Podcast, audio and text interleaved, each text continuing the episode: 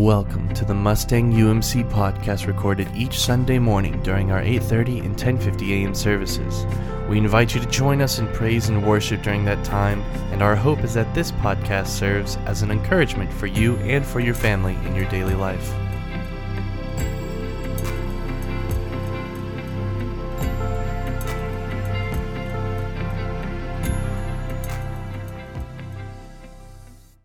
Church. If this is your first time here, you picked a great Sunday to be here. Father's Day is a great day to be in church. If this is like your 100th time, welcome back for the 100th time.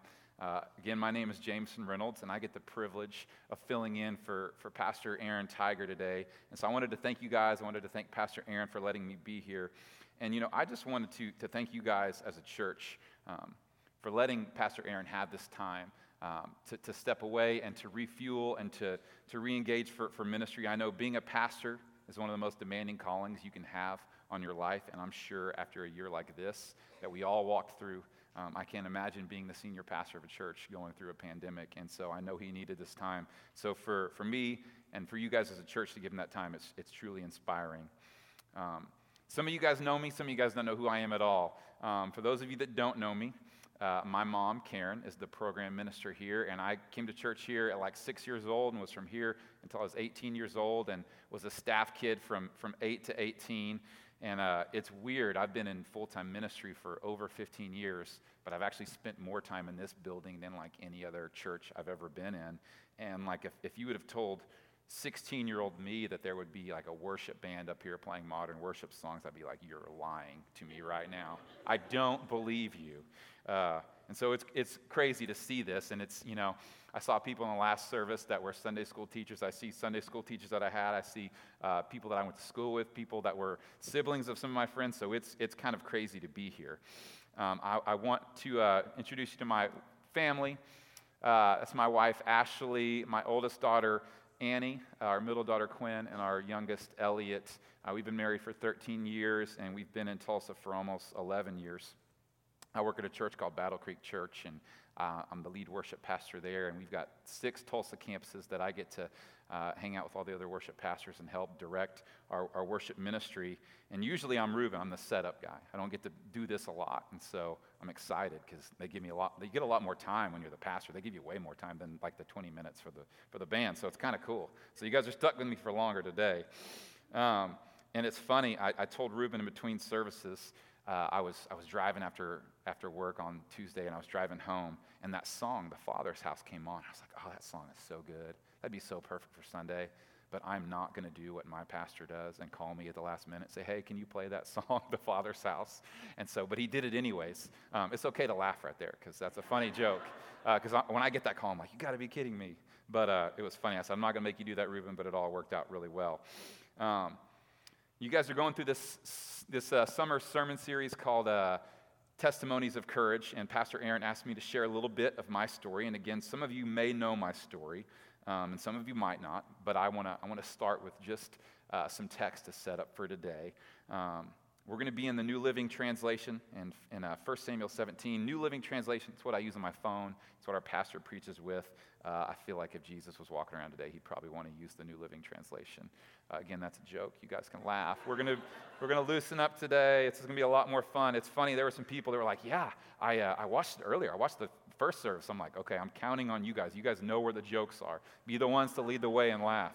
Uh, but we'll jump into the scripture 1 Samuel 17 verse 1. The Philistines now mustered their army for battle, and camped between Socoh in Judah and Azekah at Ephes Dammim. I'm not totally sure I said those right, so just grace there. Uh, Saul countered by gathering his Israelite troops near the valley of Elah. So the Philistines and Israelites faced each other on opposite hills, with the valley between them. Then Goliath, the Philistine champion from Gath, came out of the Philistine ranks to face the forces of Israel. He was over nine feet tall he wore a bronze helmet, and his bronze armored coat of mail weighed 125 pounds. He also wore bronze leg armor and carried a bronze javelin on his shoulder. The shaft of his spear was as heavy and as thick as a weaver's beam, tipped with an iron spearhead that weighed 15 pounds. His armor bearer walked ahead of him carrying a shield. Goliath stood and shouted a taunt across to the Israelites. Why are you all coming out to fight? He called. I am the Philistine champion, but you are only servants of Saul. Choose one of the men to come down and fight me. If he kills me, then we will be your slaves. But if I kill him, you will be our slaves. I defy the armies of Israel today. Send me a man who will fight me. When Saul and the Israelites heard this, they were terrified and deeply shaken. So, if you're familiar with church at all, you've probably heard the story the story of David and Goliath. Maybe you haven't been to church, but you've heard this analogy, this idea of a David and Goliath as a metaphor. But I want to explore this through slightly, maybe a different lens than you've heard before. We see the major source of conflict in this story. You've got the Philistine army and you've got the Israelite army facing off each other in this valley. And the Philistine army, and they're about to face off, and they, they send down their champion, Goliath, this nine feet tall guy, which is crazy. It's hard for me to like really put that into context. We don't see a lot of nine feet people walking around. Um, and so I tried to like put it in my own context. And I live in Tulsa, but I'm from Oklahoma City, so I'm a Thunder fan. We got Thunder fans in the room, right? Yes, love the Thunder. Uh, we're praying that, that Sam does something great with them. But you know, you think about Goliath, you think about this, this, this tall guy, and, and I hate to even say his name, but you think KD, this guy's seven foot tall. He's kind of like our Goliath. He's a traitor. He left us, he bailed on us. But if he was standing right next to me right now, he's seven foot tall. I'm like six one, six two on a good day. He's a foot taller than me.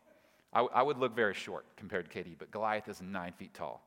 And I'm, I'm, David might have been as tall as I am. So that's just perspective on, on the size difference. And just like if I was trying to go one on one with KD, I would not stand a chance. Um, and so David, it didn't look like he had a chance going against this nine foot Goliath. The future of the battle didn't look good for the Israelite army. Now, this is kind of weird for some people talking about David and Goliath on, on Father's Day, but, but the whole idea is we have giants in our path, we have giants in front of us. And that, way, that may be where you find yourself today. You may have a giant in front of you. Um, I mean, for me, uh, I, I, had that just like many of you did. And, and, you know, your giant may be today anxiety, your giant may be depression. Your giant may be a job loss. You may be working at a job you just cannot stand, and, and the thought of going in tomorrow is dreadful to you. Um, maybe you're facing the giant of infertility. Maybe you're facing the giant of the loss of a loved one. I know a lot of people lost a lot of people this last year, and, and you're struggling with dealing with that. But the truth of the matter is, is everyone in this room, every single person, you have, you've either faced a giant in your past, you are right in the middle of one right now, or, or one is right around the corner, and you don't know it yet. And so I believe the story of David and Goliath and what it looks like to face a giant, um, it, it's here forever. It's here for all of us. And I had uh, my own set of giants growing up, um, many of them pretty, pretty much normal for like any standard teenage kid. Um, but for me, one of my biggest giants growing up was without a father.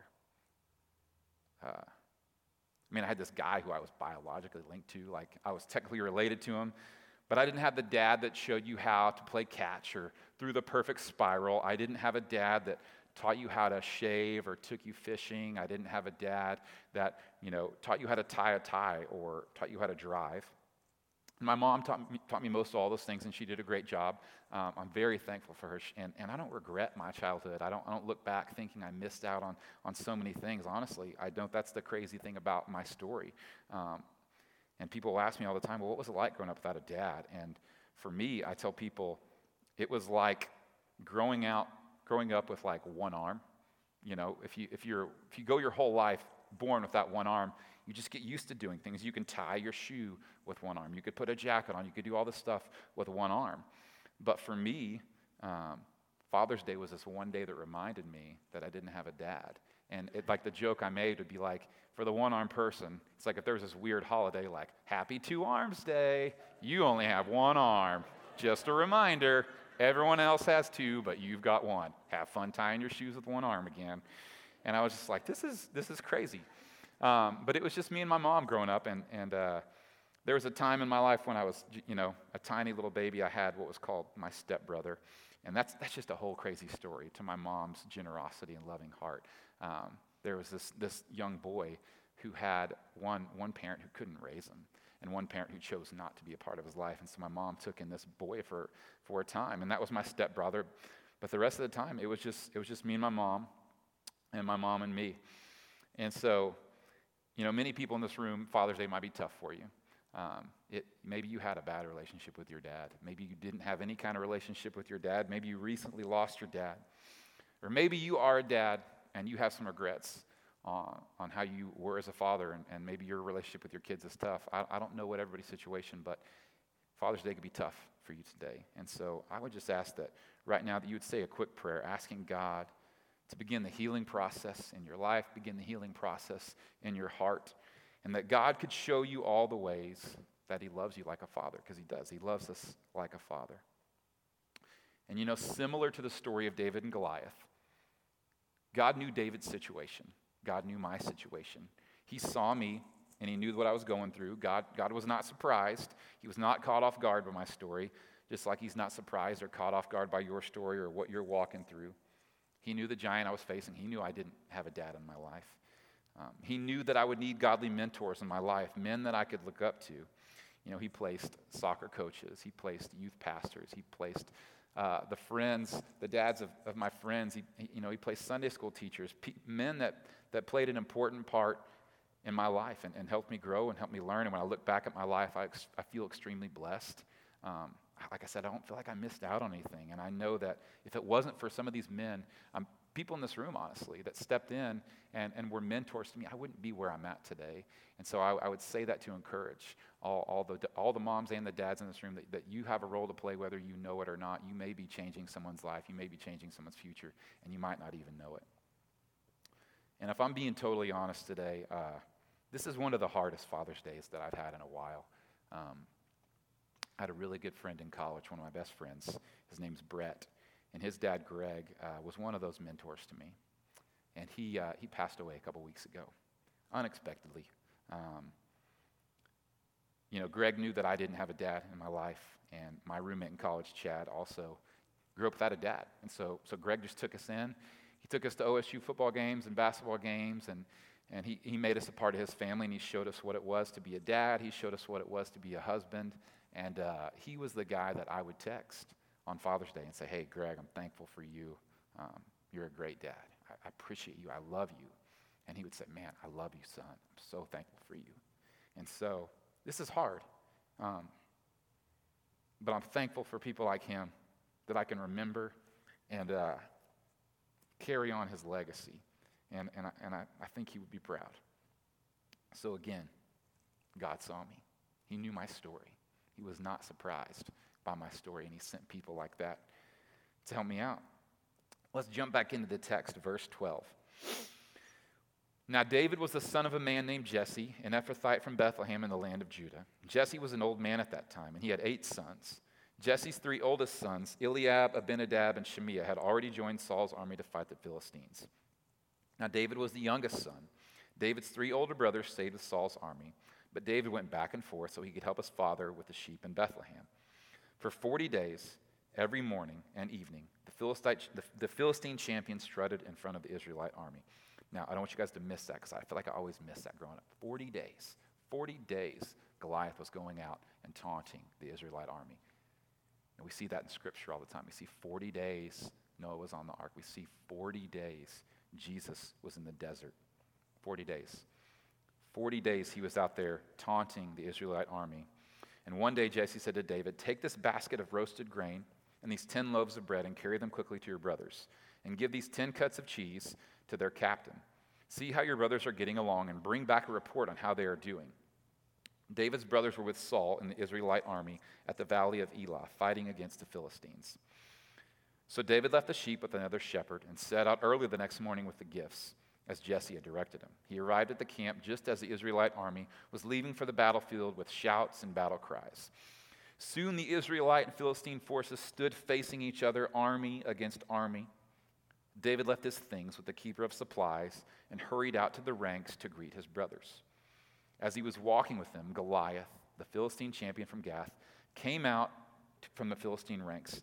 Then David heard him shout his usual taunt to the army of Israel.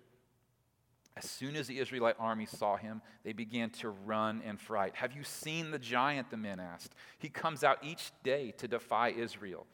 The king has offered a huge reward to anyone who kills him.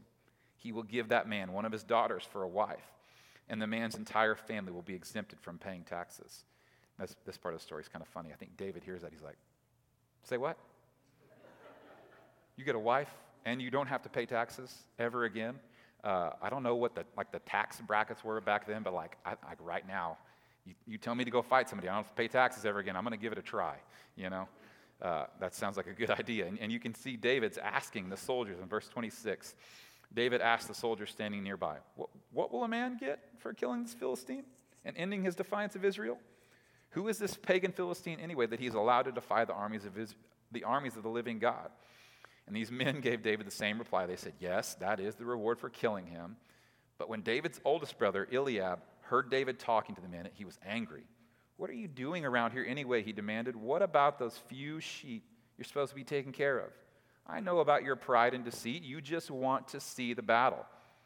What have I done now? David replied. I was only asking a question. He walked over to some of the others and asked them the same thing, and he received the same answer. Then David's question was reported to King Saul, and the king sent for him.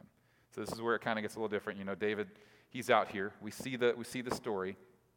Dad sent the youngest brother to go check on his big brothers and, and give them some supplies, see how they're doing.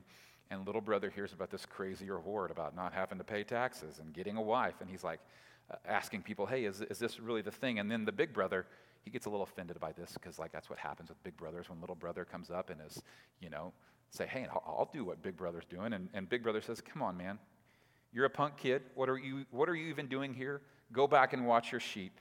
Basically the, the oldest brother was saying stop making me look bad and, and stay in your lane bro. You're out of your lane. Uh, but david wasn't having any of it. And this where verse 32 it, it kind of honestly gets funny. David says this don't worry about the philistine. I'll go fight him. Now that's funny, you guys. There's this little kid says, Hey, don't, this guy who's been terrorizing you for 40 days, don't worry about it. I'll go fight him. Uh, you know, I know I, I know I just probably learned to shave a few weeks ago, but I can, I can go fight him. I've got it, Saul. Don't worry about it. I will go fight him. And so Saul reacts kind of like we would react. Verse 33 Saul says, Don't be ridiculous. There's no way you can fight this Philistine and possibly win. You're only a boy and he's been a man of war since his youth. But David persisted. I've been taking care of my father's sheep and goats, he said. When a lion or bear comes to steal a lamb from the flock, I go after it with a club, and I rescue the lamb from its mouth. If the animal turns on me, I catch it by the jaw and club it to death. Bet you didn't think you were going to hear that in church today. It's pretty cool. I have done this to both lions and bears, and I'll do it to this Philistine too, for he has defied the armies of the living God. The Lord who rescued me from the claws of the lion and the bear will rescue me from this Philistine. Saul finally consented. All right, go ahead, he said, and may the Lord be with you. So Saul finally relents to this shepherd boy David to go fight this Philistine champion Goliath. And we can see from this passage of scripture that David did not see, he didn't see what everyone else saw. Everyone else saw this little shepherd boy without any experience, without any training. He's young. Everyone saw this lack of experience. Even his own brothers thought, man, you're just, you're just here to see what's going on. But David saw that God had been preparing him for this very moment his entire life. David had been fighting lions and bears as a shepherd. Like that was a normal thing for him to be doing. I mean, lions and bears. I don't know about you, but a part of me would rather try to fight a nine foot guy than take on a lion or a bear. And it's funny because I think sometimes we, we just kind of fly by that part of Scripture and ask, how, how in the world did he fight lions and bears? You know, it says he would hit him with a club, but I would imagine he fought the lions and bears probably the same way that he intended on fighting Goliath with a slingshot. Like, fight the bear from a long ways away, fight the lion from a long ways away. That would be the only reasonable way I would think to fight a lion or a bear, you know, hand to hand combat doesn't seem like a great idea. And this honestly made me think of like, does anybody watch The Office? You can raise your hand. There's no judgment in this room. I feel like that's a question Dwight Schrute would ask, like, what's tougher? You know, Goliath, a lion, or a bear? Depends on the bear, black bear or grizzly bear. It's like, no, it does not depend. It's a bear. You're a human. Yeah, so it just seems like a crazy situation. But where I kind of want to go a little different today is I want you to look at this. We're going to look at this from a historical and a military context. In these militaries, you have the Israelite and the Philistines, and they each had three branches of military. You had the cavalry, which were men on horses and chariots. You had the infantry, which were soldiers on the front line who fought in hand to hand combat at a close range. And then you had the artillery, which were these slingers, or guys that would use a slingshot, and later on that would move to archers. Those were the artillery. And they could do a ton of damage from a long way. And what you kind of learn is these, these three branches of militaries, it's kind of like rock, paper, scissors. They all kind of cancel each other out. That's what makes them equal.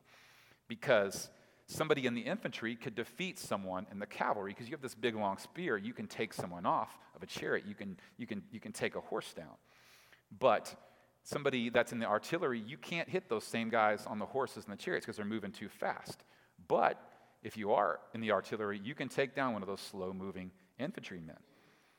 Because, you know, they all three kind of canceled each other out. They were an easier target. And so when you look at it that context, you're like, okay, Goliath, infantry, hand to hand combat. You look at David, he's a slinger. Okay, he's an artillery. So if you're just looking at it from that, like, David's kind of got the upper hand, but nobody can really see it because everyone's telling David, go fight Goliath hand to hand. And David sees that, and no one else can see it. And, and it's, it's clear that that's how Saul saw it in the same way. Verse 38 says this Then Saul gave, gave David his own armor, a bronze helmet, and a coat of mail. David put it on, strapped a sword over it, and took a step or two to see what it was like, for he had never worn such things before. I can't go in these, he protested to Saul. I'm not used to them. So David took them off again. He picked up five smooth stones from a stream and put them into the shepherd's bag. Then, armed only with a shepherd's staff and a sling, he started across the valley to fight the Philistine. That had to be like a, a nerve wracking walk. You're not even having any armor, you just picked up some rocks, but he was confident. Um, this is funny what Saul did, because again, he tried to get David to fight Goliath just like everybody else did. He tried, it would have surely ensured his defeat if he tries to fight this infantryman hand to hand, but that's not David, it's not what he had in mind. David knew what his true gifting was. David knew his story, he knew his experiences, he knew his unique gifts and talents and abilities that prepared him for what he was about to face. Let's jump back into verse 41. Goliath walked out toward David with his shield bearer ahead of him, sneering in contempt at this ruddy faced boy. Am I a dog, he roared at David, that you would come at me with a stick? And he cursed David by the names of his gods. Come over here, and I'll, and I'll give your flesh to the birds and wild animals, Goliath yelled. David replied to the Philistine, You come to me with sword, spear, and javelin, but I come to you in the name of the Lord of heaven's armies, the God of the armies of Israel, whom you have defied. Today the Lord will conquer you, and I will kill you and cut off your head. Then I will give the dead bodies of your men to the birds and wild animals, and the whole world will know that there is a God in Israel. And everyone assembled here will know that the Lord rescues his people, but not with sword and spear. This is the Lord's battle and he will give you to us. I just have to pause right there for a minute because I know all the dads, all the guys in the room got a little fired up. You didn't know you were going to hear this, this battle speech from David. Um, let's be honest, dads, it's Father's Day. Some of you guys wanted to sleep in, some of you got drugged to church today. Some of you are already thinking about your tee time after church because that's what dads do on Father's Day, I guess. Uh, you didn't know you were going to get this awesome war speech. And he says right there, Today the Lord will conquer you, and I will kill you and cut off your head. And what's crazy is that's literally exactly what David did. We jump into verse 48. As Goliath moved closer, David quickly ran out to meet him. Reaching into his shepherd's bag and taking out a stone, he hurled it with a sling and hit the Philistine in the forehead. The stone sank in, and Goliath stumbled and fell down on the ground. That's cool. He brought five stones, and it only took one, and he nailed him right in the head. That's really cool. One stone directed to the forehead, he falls over, but it doesn't stop there.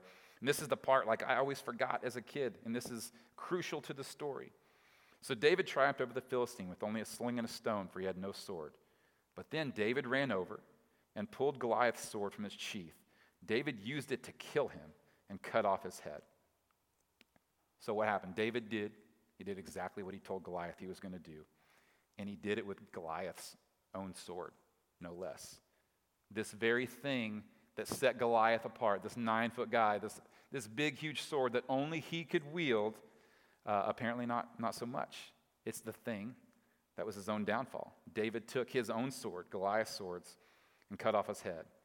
And so oftentimes we see that in our lives. We, we see people and we put them on a pedestal and we think, man, they've got no weaknesses. They've only got strengths. Um, but that's not true. Um, everyone has a story. And what's crazy is I believe the inverse can be true of us as well. The very thing that you may think have put you at a disadvantage in your life, God may be wanting to use that a part of your story. I'm going to say that again. The very thing you think may have put you at a disadvantage in your life, God may be wanting to use that part of your story to reach people for Christ. You say, well, why, why would God do that? And it's like very simple. Why wouldn't He? That makes sense, right? It says in Scripture that in our weakness, He is strong.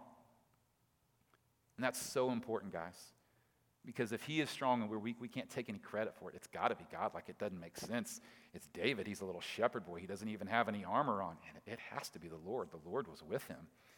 And he, and he wants that to be true of our story as well. He doesn't want us to be able to take the credit. It has to be God. And so He will use your weakness, He will use my weakness as well to do His work and to lead people to Christ. So you're probably sitting, sitting there saying, Well, that's good. David and Goliath, Father's Day, I, I didn't expect that, what, whatever. What does this have to do with me? And I'd say, Man, it has, it has everything to do with you. Just like David, you have a story. Just like David, you have unique gifts, you have unique talents, you have unique experiences that no one else has, only you have them. God is preparing you to do His work. But sometimes we get so wrapped up in where we think we're lacking, where we think we don't have, where we think our shortcomings are, that we, we overlook the ways that God has equipped us. And like I said, He may be wanting to use that very thing that you think is, is, is, your, is your greatest weakness as your greatest strength. So I've got a few notes that I'd love for you to take down. This first note right here is you have a story. Everyone in this room, you have a story. You may, you may think you don't but you do. You have a story, and God wants to use your story. And I believe that many people, we, we so oftentimes believe the lie that the devil wants to tell us that we don't, we don't have a story and we couldn't be used by God. And I, I'm sure if my mom was sitting in here 30 years ago and the Lord's calling her to full time ministry, she's probably asking herself, God, there's no way. There's no way. I'm a single mom. You know, I don't, I don't have the schooling for this. Lord, how could, how could you use me? And she probably wouldn't believe God telling her, No, you don't understand. Hundreds and hundreds of kids are going to come through your church and through your ministry. They're going to give their lives to Christ. Those kids are going to get baptized. You're going to see kids called to full time ministry. Those kids are going to have kids, and their kids are going to be baptized. You, you can't even see it because you're putting, you're putting God in a box. God wants to use you,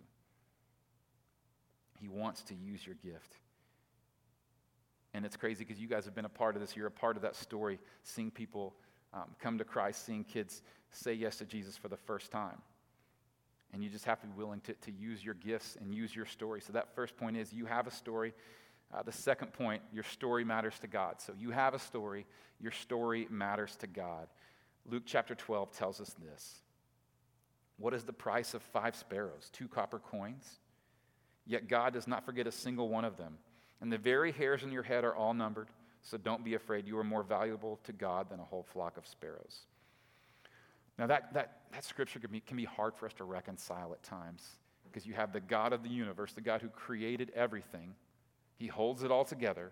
He also wants to know us intimately. And it says that He that he knows about he knows about everything he knows about the lilies of the field and he can count the very hairs on your head and I know for some of us guys like me, you're losing hair on your head. It's probably easier every year for God to start like counting the hairs on your head. But it's true. And the thing is, is that's not, it's not really a problem for us to solve. It's a tension for us to manage. It's a tension we're going to have to walk into every single day. In the days that are hard, where we feel like we don't have a story, where, on the days where we feel like our story doesn't matter to God, we can go to the truth of Scripture. Luke chapter 12, where it says, God God knows you. He knows the hair on your head. Don't be afraid. You are more valuable than a whole flock of sparrows. Our third point is this you have a unique calling on your life. So you have a, you have a story. Your story matters to God, and you have a unique calling on your life. James 1 2 through 4 says this. I love this scripture. Dear brothers and sisters, when troubles of any kind come your way, consider it an opportunity for great joy. For you know that when your faith is tested, your endurance has a chance to grow. So let it grow. For when your endurance is fully developed, you will be perfect and complete, needing nothing. Now, if I'm being honest, I'm, there probably weren't a lot of times where I thought about not having a dad growing up where I thought, this is joyful. I'm going to count this all joy. Um, probably not many times at all. But there became a point in my life where I began to surrender that area of my life. And I said, God, if you want to use this, and if you want to use me, I'm not going to let this hold me back anymore. And so I began to share my story. I began to talk about my story. And I began to share it without shame because I didn't, I didn't have anything to be ashamed of. And as it turns out, there were a lot of people like me that could relate to my story and that I could use to minister to. And the other thing is, is when I stopped saying no, saying my no for God, is, is he didn't let that part of the story define me. He didn't let not having a dad define me. He didn't let it limit me. And it's crazy because if you look at, you know, the odds being stacked against you and overcoming statistics, that was a part of my story. Um, if you look at the graduation rate for like high school and college of like young males that are have, two parents in the home versus one parent, if you look at, you know, the statistics of young males who commit crimes, how many of them have one parent in the home or none, or, or how many of them don't have a dad present? That was, that was part of my story, and I'm sure I had parents uh, of my friends who were grown up are like, you're, you're, hanging out with that kid without a dad? I'm not so sure about that. Uh, I'm sure they probably thought that. Because, I mean, I've got kids. I've got three girls right now. And I, I, mean, I think about who they hang out with and what their parents are like and what their home life situation is. Um, but I don't say that to say, man, look how awesome it is. Look how awesome I am. Look what I overcome. I don't, I don't say that at all. God, I say that to say, look at God. God, God used me, an imperfect person, to, to do his work and he's still using me to this day. So you have a story. Your story matters to God. You have a unique calling in your life. So don't let the, don't let the giant standing in front of you or the giant you've already defeated stop you from walking in your calling. Just like David, God may want to use the very thing you think is your weakness to reach people for Jesus. So we're going to go ahead and wrap things up here, and we're going to say a prayer together it's kind of a declaration prayer, asking God to be with us, asking God to walk with us. So, if everyone in the room right now, if you could bow your heads, if you could close your eyes as we begin to pray. And like I said, we're all facing a giant. Either we face the giant, there's one in our path right now, or there's one right around the corner. And so we're going to pray for that. Like I said, maybe your giant is anxiety or depression or job loss or a job you can't stand. Maybe you're, maybe you're facing infertility. Maybe you're mourning the loss of a loved one.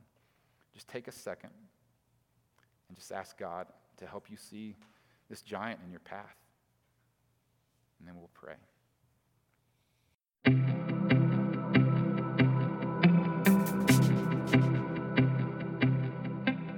Thank you for listening to the Mustang UMC podcast. Once again, our services are at 8:30 and 10:50 a.m. every Sunday morning and we would love to see you there. For more information about the Mustang United Methodist Church, please visit us at mustangumc.org or email us at office at mustangumc.org. That is office at mustangumc.org. We hope you enjoyed.